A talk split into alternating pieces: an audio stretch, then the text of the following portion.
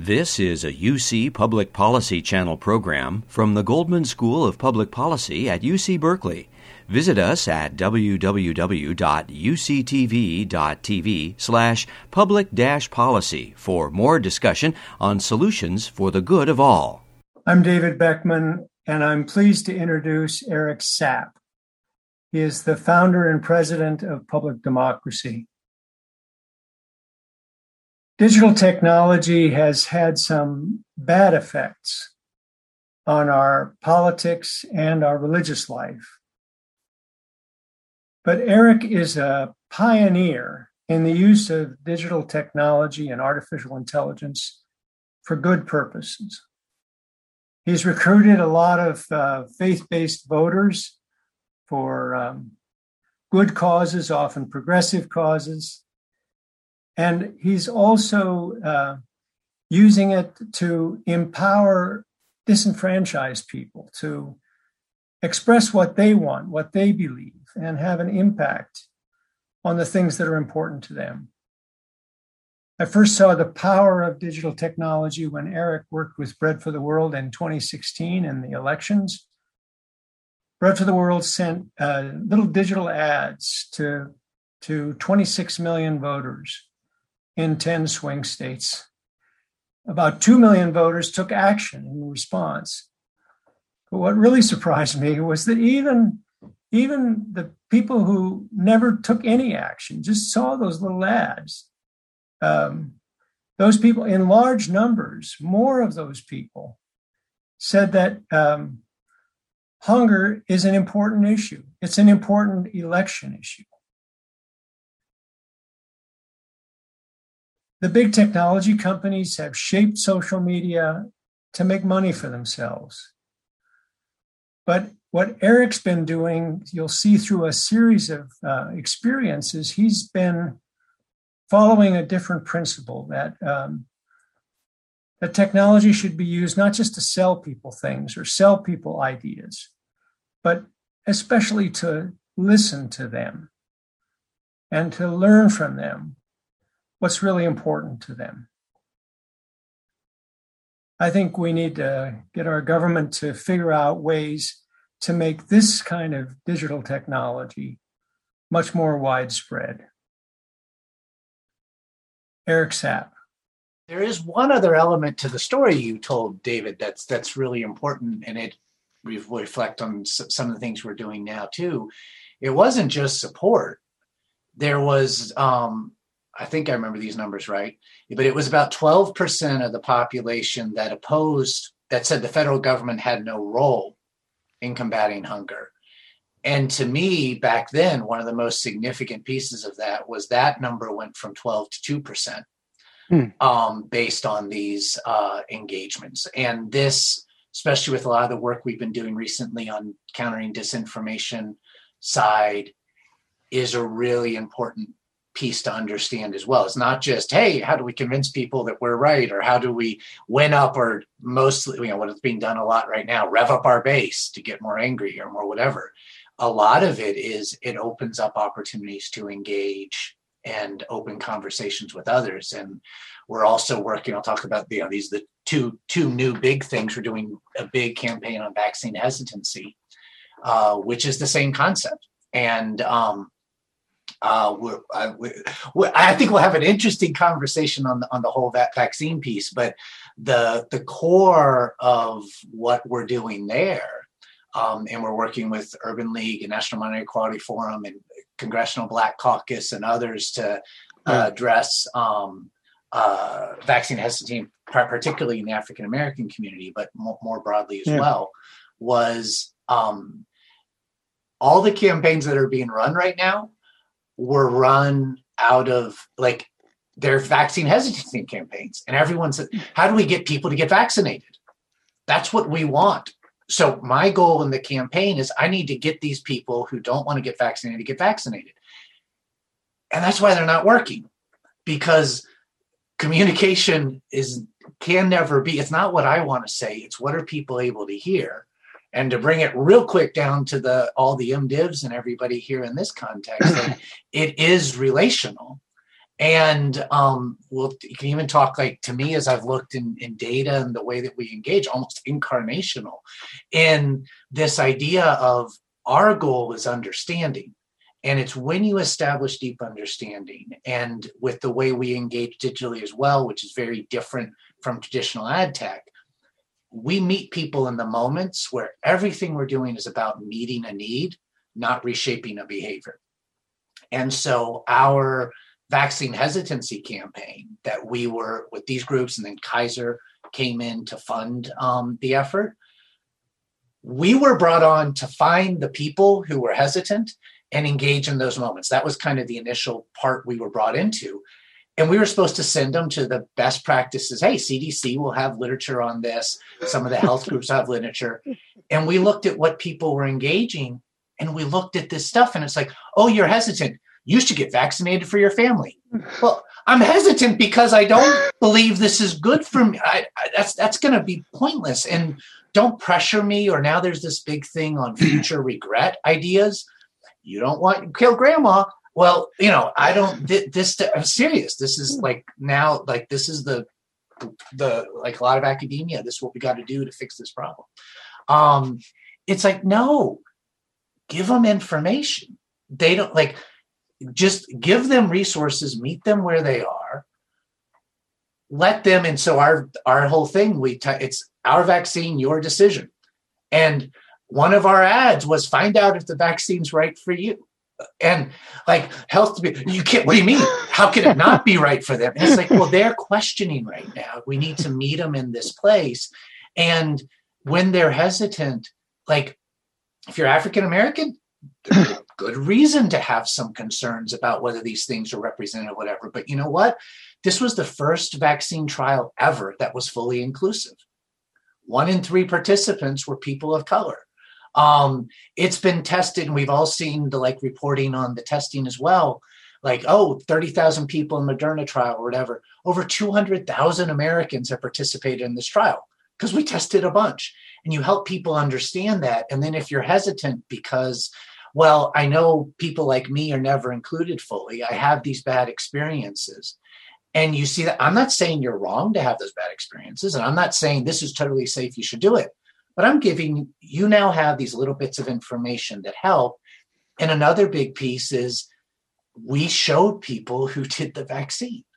And Dr. Corbett, who was behind the NIH um, creator of the vaccine, well, she looks like the black, uh, you know, that vaccine hesitant community, African American woman, the head of the American Medical Association, who was responsible for oversight on and like the the medical outside approval on the process and and these pieces was happened providentially to be the first ever African American woman to head AMA during this period. And we can show here the people behind the vaccine. And again, that's not saying, hey, it's absolutely right. But for that concern of how do I know they're not just going to experiment on me and all that stuff? Eh, you don't. But do you think she would? Because she did it. And it just starts a different sort of um, of, of, of conversation. I was uh, a poli sci major in college. Um, I'm a PK uh, but had as that. There we go. Um, as that, you know, and you grow up as one, and you're always asked, "Well, so are you going to be, you know, my dad? Are you going to be a preacher like your dad?" And I actually, I always said no, which was interesting thing, but I just never felt that was, you know, I never felt called to that, and you know, had that context as a kid to, to, to that.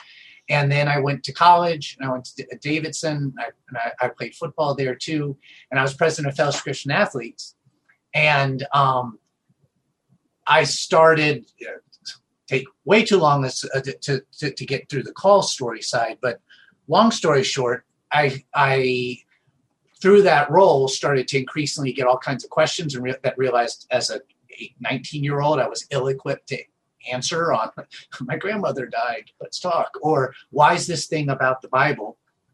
So there was a learning side to it. But i also saw i played football i was on student government and i was an ra how many people were coming to me and saying, you know, I go to church, I just, but you, I feel like I can talk to you, like you understand me. And I, I just don't feel that way about, like, I don't know my pastor that well, that there was a real opportunity for ministry outside of service. I mean, out, out, outside of um, uh, the parish. And so that was part of what took me to divinity school. Um, and I got a master public policy as well uh, there, where I felt this calling to that ministry in other service. Um, and that's where I was moving. And um, I actually worked, I worked at the Pentagon uh, and had originally thought I was going to be doing more in the kind of peacekeeping and State Department sort of line. Um, realized that the executive branch side was very, you were able to make a big difference, a big on a very small point, and I wanted to do do more uh, and ended up going to the hmm. Hill and worked for Senator Kennedy out of um, grad school on the Help Committee, which was an incredible experience. Uh, and then from there to the House, uh, where I worked for Congressman David Price, who's a Yale Div grad, and that's part of why I made that move. Um, and was due and started the nascent First Democratic Faith Working Group on the House. So Peter to like, and then jump forward now to your question. I did my first campaign in 2004, where I ran the coordinated campaign um, field in in North Carolina. Back at I'm a Duke Div, uh, back at Duke. So and where I'd worked as a youth pastor for three years, I knew a lot of the pastors, and this was the God Gap year, where the um, best indicator you're going to vote for Bush in 2004 was that you went to church on a weekly basis, and I had a bunch uh, more than more than party ID. It was did you go to church on a weekly basis? And I had all these Christian friends as I'm organizing and doing who say, you know, Eric, I'm going to vote for Kerry, but I also don't feel like they want me. I feel like there's not a place for me in the party. I'd experienced that pretty heavily in my work on the Hill. Um, that there would I would often be introduced. He has a, he he went to Divinity school, but he's okay um, sort of thing. I, I, I, literally had policy taken away from me and the committee staff because I was a Christian, and so I couldn't be trusted um, by others. And uh, so, like, I I got that, and to me, it was this idea: Democrats shouldn't be losing on the Bible. Um, and but to your question, Peter, I my goal set out was not to make Christians Democrat or to make sit this vote. But what I argued, I left the Hill and started the first firm working with Democrats on faith outreach was we need you all need to fund me to make Christians the perpetual swing voters. Because right now they're voting 80% Republican on these weekly church attenders. America doesn't think that's right. We don't think they're right. If they go to 70%, we've got perpetual governing majorities moving forward forever. Actually, at that point, a 5% swing in the white Christian vote would have been equivalent to 100% African American turnout at the polls. And like there was all this attention on the one. It's not that you do the one instead of the other, but you see elections are about math. And to ignore all that low hanging fruit was, I thought, a mistake. And so we went in and took this is this was my foundation, which is carries over into our data now. We came in and I said, what we need to do is like, we're not going to win these people over by lecturing at them or trying to preach, or I can't write a bunch of speeches for you, candidate, convincing people these Christians need to vote for me. And they're not voting for us because we're kind of looking up our looking down our nose at them and we haven't been including them. We need to listen. And so we set up, and I worked in 2006 on Jennifer Grant. I, I was in senior senior Granholm, Ted Strickland, uh, Governor Sebelius, uh, Sherrod Brown, um, Tim Kaine, uh, and all and the Michigan Democratic Party, North Carolina Democratic Party, Oregon Democratic Party, all because Democrats were desperate. We this was like a 2000. We were out of everything, and they had nothing better to do than to trust a 20 some year old without much experience but had these ideas. And we said we need to hold listening meetings. And I am going to tell you, candidates, You're coming in, and all you get to do is ask questions. No stump speeches, no nothing. We get it sponsored by a pastor that invites people in, and our goal is to listen. And our goal is to ask. And we were coming into these, you know, these pro-life settings, these very conservative settings. Held in Michigan, we held 125 of them, mostly in Western Michigan. And Michigan's a great example because at the end of that uh, series, we were creating really good, if you're familiar with Michigan, the CRC, Christian Reformed and Reformed Church of America, which are pretty evangelical, um, conservative, CRC in particular. And we were meeting with their heads, their mega church leaders, everybody. And I knew all of them. I had them all on my cell phone now. Uh, they'd met with Granholm and others. And they were, we were moving past listening to like they were wanting to engage. And we're like, we're, I bet they're going to ask us to, if they can do something now. We need to think of it. And the Democratic Party was about to write, rewrite its platform. So I told the party chair, who'd been Mark Brewer, who'd been in all these meetings, I'm like, we should offer to let him help draft the platform. And because he'd been in this meeting, he said, I bet they could do the preamble. I bet we could figure this out. And most of it is still up. The preamble of the Democratic Party platform was written by hmm. pro life, traditional family, evangelical pastors, and Catholic priests. And um, it is beautiful. We we like you know helped organize it and work, but they were willing to work with us to say this is what where we share these values. And if you all are giving us voice, we want to help. And you know what evangelical pastors are pretty good at is articulating these visions. Like that's what the church has done it can tell a story it can get people motivated it can speak to these heartstrings. And mark brewer who was the dnc chair at the time vice chair at the time at the convention the next year stood up and told the story where he said so we did this thing. I thought it was beautiful. I put it forward it got voted it got passed. And the next morning i sat down in my office after it had been published and i opened up my email and the first five emails I had, I knew who they were from. All of them were our atheist, sectarian, you know, elements of the party. And in the subject line, in each one of them, there was something about party platform preamble. And I knew who had written it. And I was like, okay, here it comes. And he says, and I opened it up, and one after the other, they said, thank goodness we're finally speaking with conviction about what it means to be a Democrat and to these people who were not Christian because we found those core values. I mean, we could be we could be using stuff from a hymn, but we didn't say it was from a hymn. And whenever I worked with um with candidates, like you don't quote chapter and verse. If if you're gonna, you can use Jesus if you know it and if it's appropriate and authentic.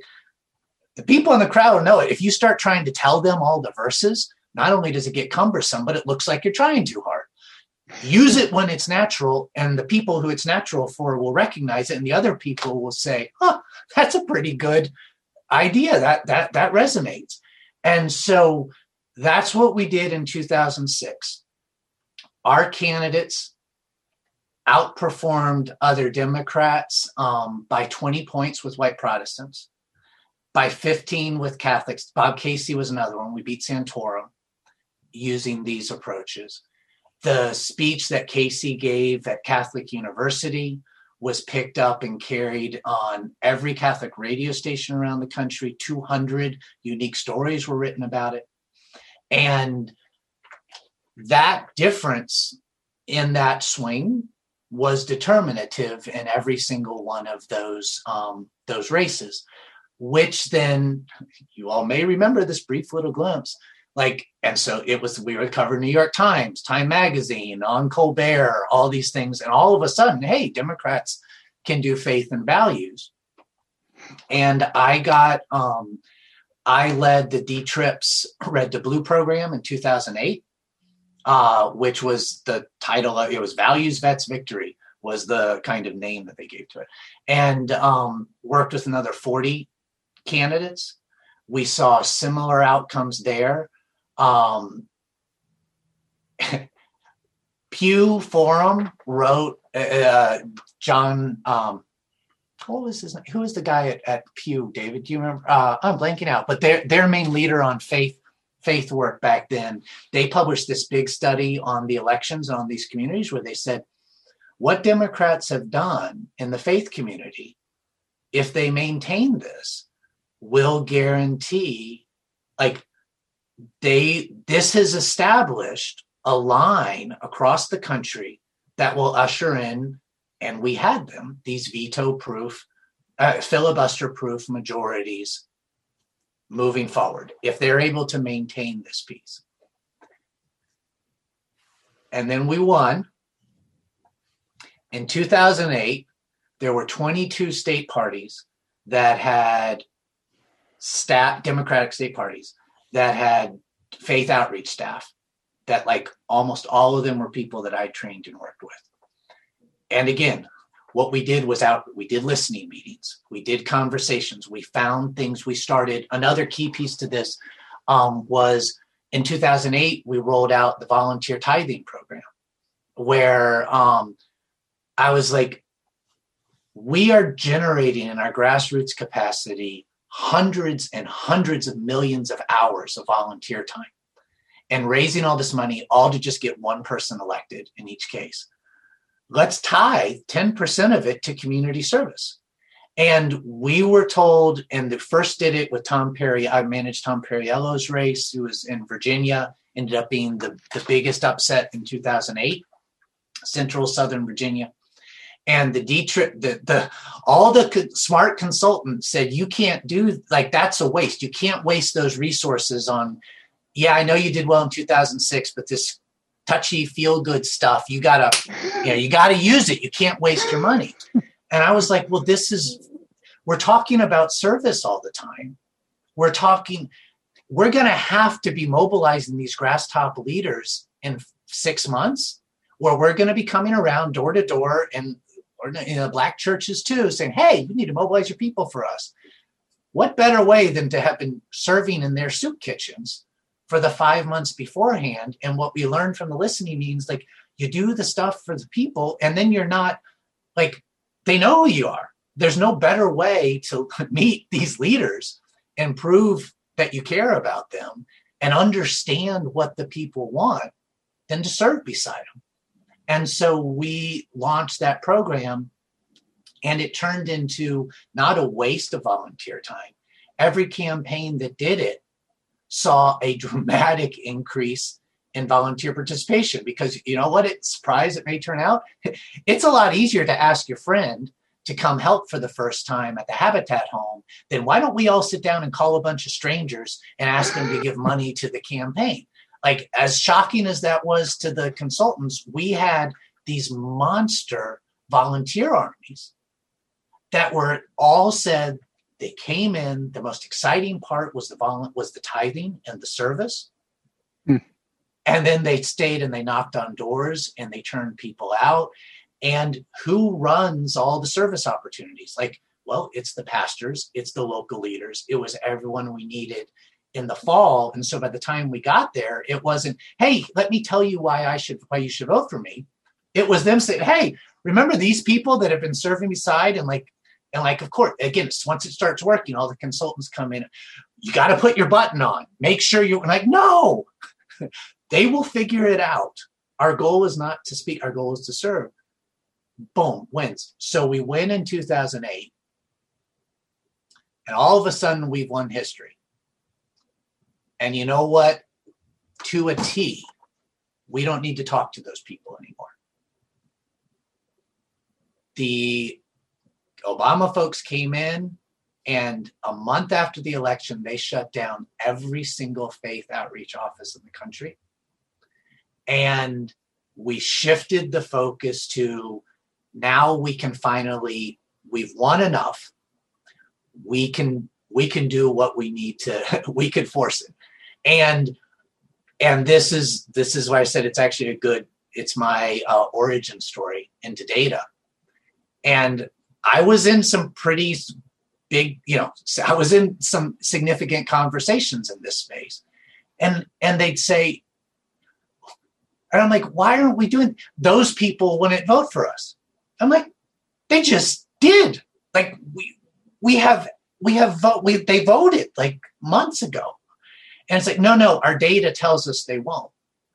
And I'm like, what are you talking about? We, we like, we have election data. And it's like, no, no, no. Our data tells us this because all the data they were using was demography data and consumer data. And so as they were building up these new systems, they were only viewing people through the lens of how you're born and what you buy. And these holes in the data that were created from that, and obviously you can say I'm a white guy, but like I was getting re- really uncomfortable with these conversations that were saying the the way we were targeting all of our mobilization, our issues, and everything was if you were black, we know what matters to you. We know what you care about, and we will get your vote if we talk about this. If you are brown skin, we know what you care about. It's immigration reform. Uh, we give you immigration reform, check. If you're a woman, yep, it's abortion. We know what you care about, check. That's the woman's issue. The only group that in our own strategies, we said, let's try to understand what's happened in their life to know and what how they identify themselves now to decide how to win them were people that looked like me. And so for all these other groups, we knew their issues. And like we all know the I mean, we've heard the language that these are the issues, I mean, that that apply. And the underlying assumption in that is that there's one group that as soon as you're born, you kind of know. And there the only other ones we didn't were like white men, which was which again as a Democrat seemed very alien. So our mission had always been, I fought a lot of fights in that and had a lot of scars from it. Uh, our mission was always to align what's right with what works. And that goes back if you read the Embracing the Gray piece, that's, you know, I'm a Calvinist, uh, reformed. Like it's that there has to be, it's not enough. And because of the privilege I'm aware of too, and that I've enjoyed, like it's a stewardship piece.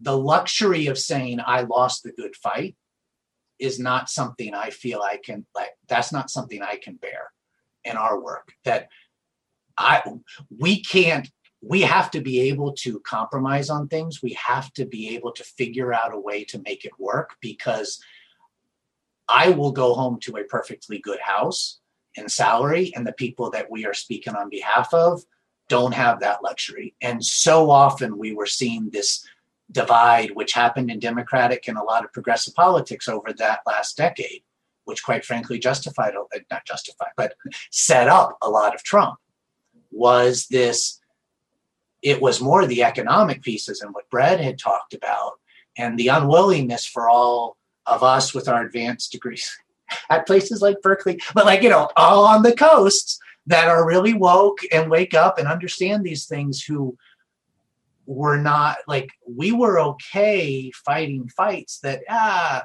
yeah we we were pure but we lost as the country was just most of the country was just getting slaughtered and worrying and opioids and all these sort of things.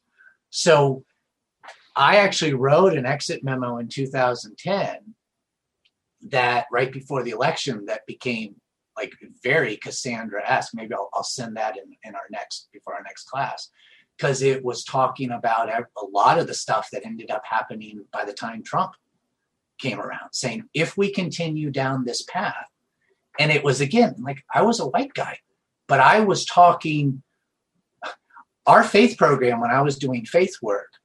Um, I was told Democrats had a program for black churches. It was our base turnout. It was GOTV. And I was always told very clearly, stay in your lane. We've got that taken care of. So you deal with the white churches. And as we'd start going without fail, the black, the pastors would, because they're pastors, would start saying, like, I want to be in that guy's program because he's coming earlier and he's treating me as a pastor, not a GOTV operative. And so I was hearing all these different pieces as we were moving and said, so, okay, 2010's come around. We're moving away from the party stuff to the organizing. We need to start developing data that helps a fuller understanding of who people are. And what we saw at the core of so much of this was the values that motivate us to come together. And when you look at people through their shared values and beliefs, it's a very important way to understand and connect with them. But it also just gives you a different perspective on who they are. You see that white evangelicals can be one. And you don't have to sell out your beliefs to do it. You just need to engage in different ways. And also, different minority groups, if you just treat them all the same, you will lose some and you will rightly lose some because because of what you're doing. So we started in that concept with the data and then that brought us much more into the digital engagement space. But from 2009 until this last election i didn't do anything in democratic uh, politics. There wasn't a place for what we were doing and even as we were developing our data, Catalyst, which is the largest Democratic voter file, in 2012, and because I, I knew the directors there, we said, "Hey, we've got this really important thing, and I think we can make. I think it can become modelable data that could be an overlay on the voter file."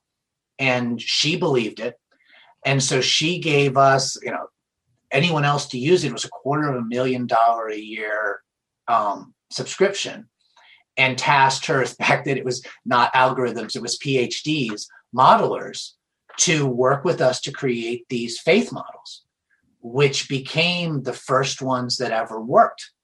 And they were came online for 2012 and 2014.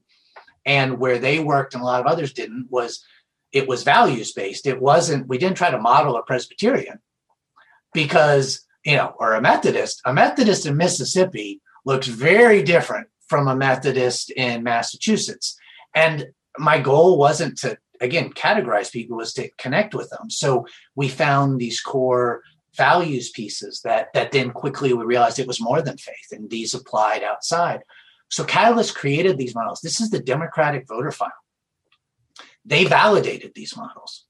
We had buy-in from the top to push these and after 2014, they said, we're just going to have to, and like, there's not a point in keeping your contract. We couldn't find a single person willing to use them in our advocacy group or the, the campaign side because this just isn't what, what, you know, because of this cultural divide. So we kind of went from being in the wilderness to having this outreach to then going back. And then, um, but this last cycle, we ended up um, doing a big push on the disinformation, counter disinformation space. We did all of Black Lives Matters, uh, digital get out the vote. Um, we then created and spun up the Evangelicals for Biden group using those same tools and pieces, and we focused on Michigan and Georgia. And so, to uh, there you go. Now you get me going long stories and we see what happens. 15 minutes after you start, the what happened in 2006, where we saw these shifts, and then it everyone's lost, and we all know evangelicals and boy, the harm to the Christian witness with this sellout to, to Trump. And we know they are sold out, they're doing whatever. We had a 17 point swing in the white evangelical vote in Michigan it was absolutely determinative. In Georgia, I think it was a 12 point swing. That was different. There were a lot of other things that make the difference.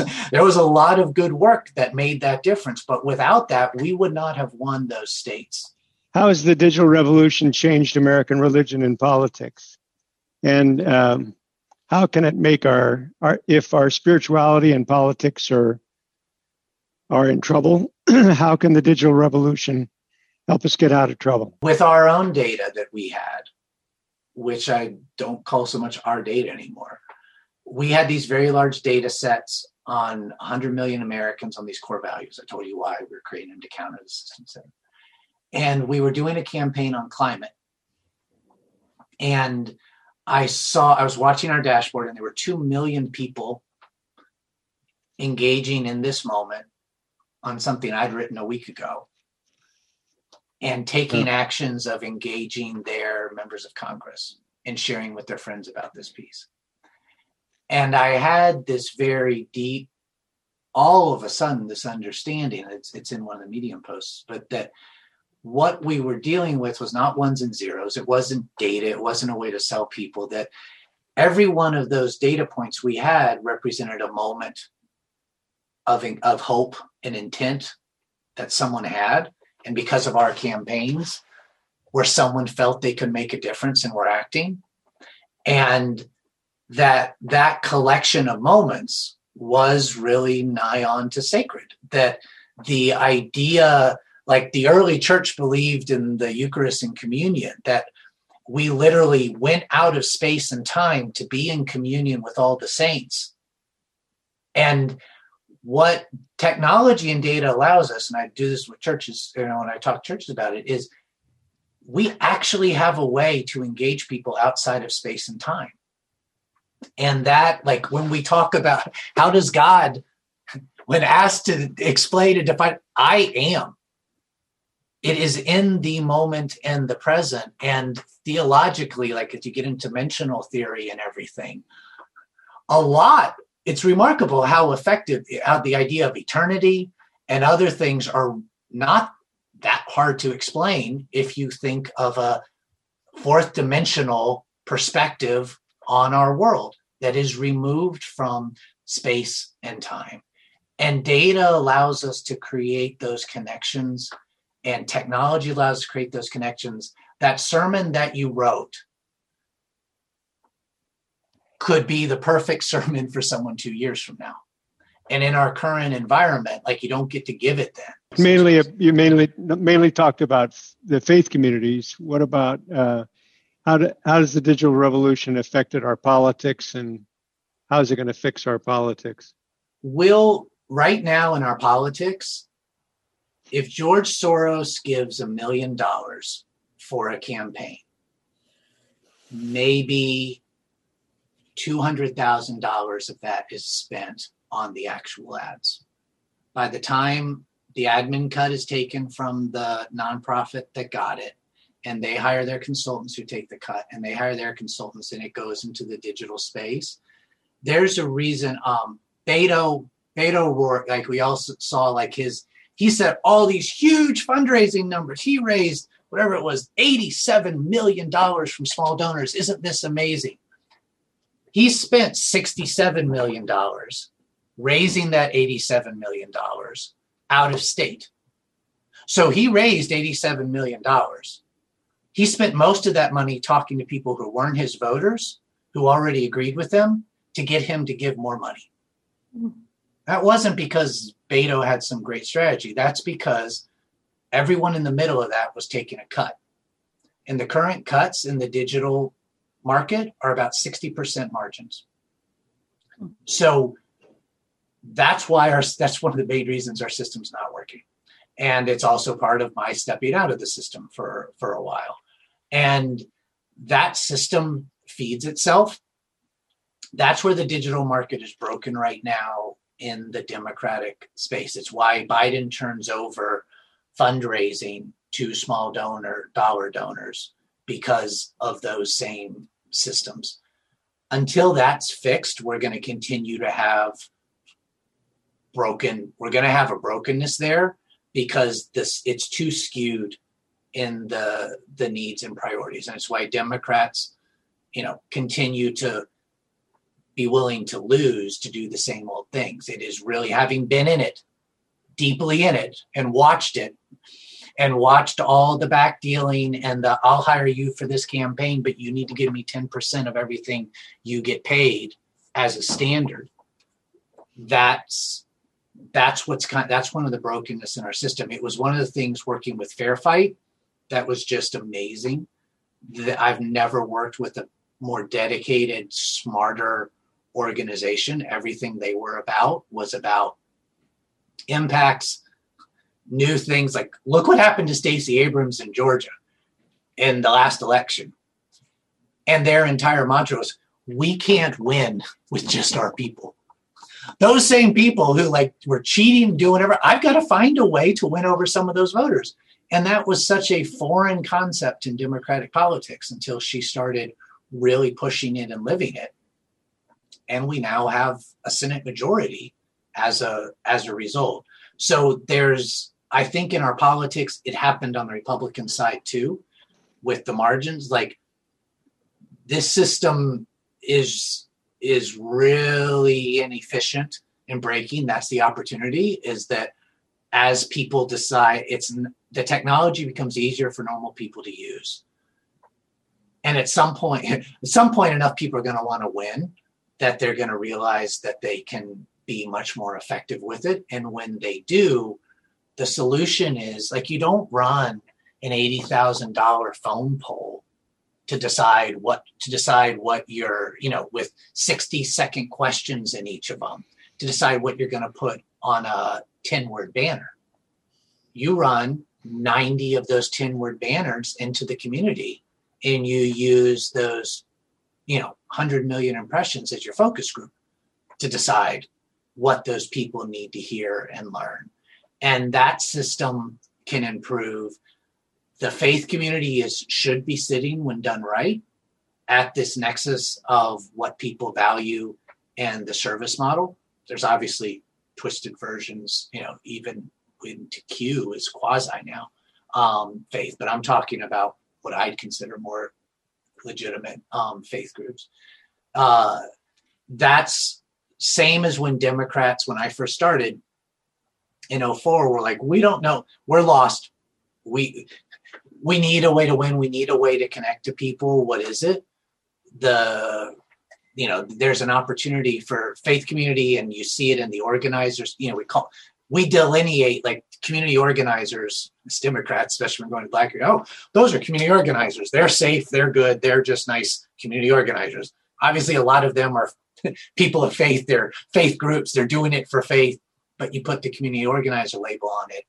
All the groups that are serving on the ground have a special value because they understand the market, whether that's business, political, whatever. And the system shift is going to be the tipping point of the decision makers, the power brokers, and the people with money either not having another choice but to do that, but to re- reach out and understand those people, or having that value so apparent that they um, claim it on their, their own. This is, we were working on COVID and mapping um, uh, COVID spread. And I touched on this a little bit before. When we started seeing strange patterns in the behavior in data, especially around minorities, that let us say, why this is not organic. And long story short, we started digging and we started digging with the tools we had. And what we uncovered was the, this vast disinformation network. And interestingly, because we were trying to understand people and intent instead of trying to find misinformation, turned out we were much better at finding misinformation and the connections between it because it was targeting people and intent. And so we mapped out this massive network that um, ended up putting us in charge of most of the progressive um, response and working with government leaders and others in combating what the Russians and alt right were doing in the last election and the runoff. This is an example of the scope. Each of these red dots is a is a completely controlled face propaganda news site, local news site that we identified through this system. You see the spread, you see the focus. Each of these was creating content on misinformation. Here's kind of an example of what these sites would be part of how we found it is you'll also see they all had a common address and they were all created around the same time. So once again, once we backed into some, it was easier then to find that pattern and move to others. This is an important slide in that um, this shows how disinformation is working, which shows how the system actually works and why, if anything you're doing, we're going to talk about Google Grants. It's so important to understand the system. The Biden campaign if during the election, if you went to Kamala Harris website, if you went to Joe Biden info, the first thing you would see on Google was a propaganda misinformation site. And the reason for that was that, you know, it wasn't like, and this, that Joe Biden was using search. They were using search to raise small dollar donors. This is a problem, by the way, you know, David and others that like the nonprofit community deals with a lot. We look at our members and our supporters as funders and small donors. Like, what do we? Well, they're people who will do things for us instead of understanding what is it we can do for them and how do we move beyond the people that are just kind of willing to give periodically to bring in a much larger, larger community. The Biden campaign was using search to run small dollar donors. They were that was then optimizing their search campaign for sites, locations, and keywords that would drive small dollar donation. As they were doing that, they were then moving away from keywords that weren't getting a lot of people that were willing to give. Some of those keywords were keyword. The reason was those were words being used more by persuadable, broader community voters, not just the, the base. And because the Biden campaign didn't want to compete with itself in search, the Biden campaign ceded all of the search space to their fundraising arm. So when the fundraising arm gave up certain areas to advertise against and teach Google that people in that area want to go to our site, they ceded that entire space completely. There was nobody advertising on these terms in the 2020 election, if you can believe it. So, guess what the disinformation purveyors did? They started optimizing to those terms. And they started creating more and more content to affect those terms. And so, as people saw their stuff, they went more and more to their website. So, they went to kamalaharris.info to see all of this attack information. And the more they went there, the more Google showed it to them. So, by the fall, the whole system was set up so that um, if you search those terms, you saw this propaganda. And it was worst for the reasons we talked last time about economically. The system knows the least about minorities and poor people. And so those were the people the system was most likely to be influenced by to show um, these propaganda uh, sites. Now, that's how people cheat and trick the system to make it not work. This was done largely without paid communication. This is something that if you are doing an advocacy project, for example, that might be a 20 week sort of project, you would want to really keep in mind. These are the things that if you're doing a nonprofit, a church, etc., paying attention to how referral affects what everybody sees how the content on your page matters makes a huge difference. I'll another example from my own church.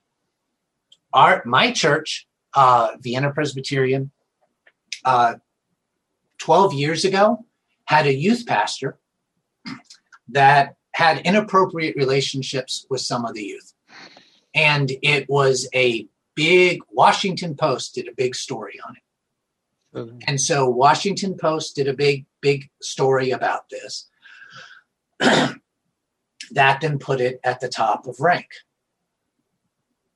Eight years later, the first thing you would still find if you were looking for Vienna Presbyterian, Vienna Presbyterian worship, etc., was this story about sexual abuse in the church and of, of note, like the church actually did a remarkably good kind of real open discussion repentancy like they they they did a lot of good things after the problem but this was all that was coming up about the church and they couldn't understand it. And so and i couldn't understand it because i was like this is getting kind of you know this is just bad. Every time you look is every single one of those stories. And it the reason it was working was that's kind of you're searching for a, a church and you see that that's kind of sticky click uh, sort of content but Google understands recency. And so things that are older, it starts to devalue over time. The reason that story was sticking was the church had accidentally not made some of its pages crawlable to the internet. It's a feature you can do when you build a site. They have volunteers build their site. And they're like, oh, privacy. We don't want to have our stuff open. This is church thing. And they closed it off. So a couple of the key pages that people were actually looking that matched the keywords people were searching for our um, site, Google wasn't allowed to access an index. So all it was able to show was this story, and because this story was sticky, people kept clicking on it. As soon as we turned those pages on, and as soon as I said, like, here's what people are searching for, create a couple other pages on this, and that will match, the story dropped off the first page and it was like in a month and a half. It had been there for eight years. And it was just because we understood um, this system. The Russians are behind it. I talked to you all about some of the racial pieces. This is how um, the how it was being weaponized against communities of color in particular. Um, this is uh, what happened to the African American. Thankfully, this has started kicking ticking up. But when we did this at the end of the summer, um, this is African Americans' belief in getting the flu vaccine. They were targeting the flu vaccine last year to undermine trust in vaccines and the COVID vaccine. And you can see in April, like it was nearly a, all people, all, most African, the vast, vast majority of African Americans were saying, we plan to get the, I'll, I'll probably get the flu vaccine. And then over this period of time, it dropped way down because of these influence um, campaigns. Talked about the Spanish stuff a little bit last week too. The Russians were cre- are creating massive amounts of content in Spanish for Americans on COVID and getting much higher engagement rates on that content than traditional Spanish language because of how they're building and optimizing it. And um, Univision had a 10% audience overlap um, with, with, with, with RT, RT, which is the main Russian propaganda site, um, you know, 25% of the Russian propaganda news sites traffic in America is, is in Spanish. Um, all of these things affect outcomes. This is kind of how they do propaganda, just as an FYI. And jab, by the way, if you read anything about vaccines right now and you see a news story that talks about jabs instead of vaccinations, that's become one of the big keywords, just small things like that where they'll shift content this was RT's page on a single day. Most of what they have is true. And then they'll just do these things. They'll, they'll cheat on their most populars. They reframe certain stories to just build this narrative of distrust um, for uh, for systems and people. And again, when they're drawing this through, this was translated. This is the Spanish page. When they're when this is what all their Spanish viewers are seeing over time, you start um, driving these attitudinal shifts. Uh, our response in Georgia, we did a bunch of audiences, but here I'll just show you some of the um, the way that we countered this was responding um, with a different counter narrative that matched those same needs. In the community that was more militia, MAGA types, that was actively engaged in disinformation, we ran ads like this. This ad was our single most clicked ad. You'll see there's no ask, there's no call for action on it, but we were having rates that were 100 times normal click through rates away from InfoWars, Epoch Times, Breitbart to this ad that took them to our Shining City on the Hill um, des- destination um, website. Uh, we also ran a campaign over Christmas that you see kind of this different approach. This was on Breitbart. And these messages not saying, you idiot, why are you reading this? Or this is all lies, or, you know, we should do X, Y, and Z. It was just providing these these different, better values that people jumped to, to get away from. And then we ran more positive uh, messaging and messaging to our community on the disinformation sites uh, about a third of the traffic on disinformation sites is our strong Democrats and minority communities. You know, 10% of Fox News's traffic is black. We talked about some of that and some of the reasons why before. But we ran these ads to those communities. Um, Mr. Rogers was one of the most popular, along with the positive kind of faith message. And it was because people were just like, this is such a shift from what they see most of the time, especially what they see when they're on disinformation. They jumped at it to get away. Um, and then we also ran kind of uh, a straight on voter protection campaign, which we were targeting, kind of showing support. And the whole point of this campaign was to make people feel like, like we had their backs. These would be on pages that were involved in doxing, on content we know what we knew was voter intimidation um, type content. And then let's see, for sake of time. So what we were shifting in this experience was like people would be doing this. They'd see this ad, they'd click here, and they'd move from reading about this next to reading um, John McCain's concession, watching John McCain give his concession speech, and reading Reagan talk about, you know, a shining city on a hill and what, what we are and should be um, as as Americans. I'll do let's see two more principles, then I'll stop. Um, when we do this stuff and why we need to engage is as we engage into spaces, especially spaces that are abandoned and empty. Um,